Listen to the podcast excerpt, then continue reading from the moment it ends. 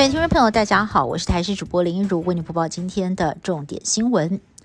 今天我国新增了三点三万例的本土个案，疫情连续四周下降。指挥中心专家小组也开会达成了共识，同意将确诊隔离天数缩短为五天，十四号正式上路。不过外界解读新质感在两周后上路是考量选举因素，对此指挥官王必胜澄清是考量疫情下降趋势明显，但年底前把隔离天数再缩短的机会比较低。另外，台大公卫教授陈秀熙指出，根据新加坡的经验，发现十二岁以下的孩童 XBB 病毒感染。几率最低，可能是因为小朋友的免疫保护学习效果比成人还要好。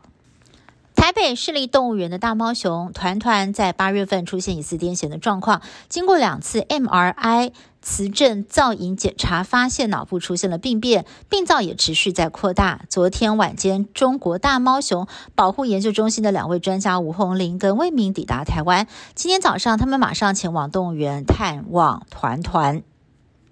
位在宜兰南澳乡的西茂山，二零一八年刚架设雨量观测站，今年光是十月份就累积了四千五百七十四毫米的雨量，低雨量到现在更是冲破了九千五百多毫米，距离破万大关近在咫尺。天气风险公司表示，主要的原因就是因为十月份有三个台风，台风外围环流，再加上东北季风产生的共伴效应，带来了惊人的雨势。西茂山很有机会成为台湾第一个年雨量正式记录破万的地点。朝鲜半岛情势越来越紧张，美国跟南韩空军正在举行大规模的联合军演。北韩二号再度挑衅，朝着朝鲜半岛附近海域发射至少十七枚的飞弹，其中有一枚首度落入南韩领海附近。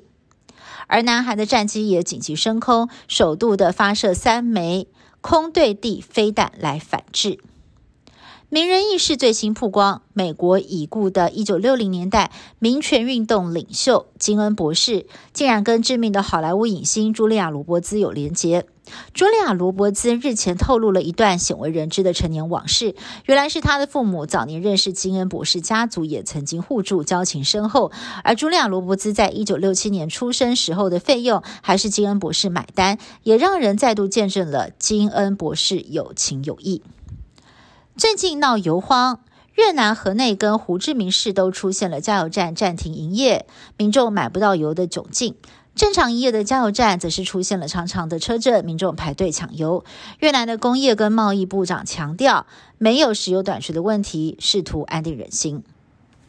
中国大陆武汉市江岸区三十一号宣布，十一月一号起实施静默管理五天，不得进出。大批的居民连夜逃出，大量的车子聚集在武汉市跟其他县市的边界，把高速公路塞得水泄不通，长长的车阵绵延数十公里。武汉市江岸区在三十一号宣布，十一月一号到五号将实施静默管理，限制出入。消息一出，很多的居民到超市抢购食物跟日用品，有大批的民众连夜逃出城，车灯点亮了夜晚的车道，中国仍然在进行清零政策，持续的封城跟筛检，民众的生活也持续的受到影响。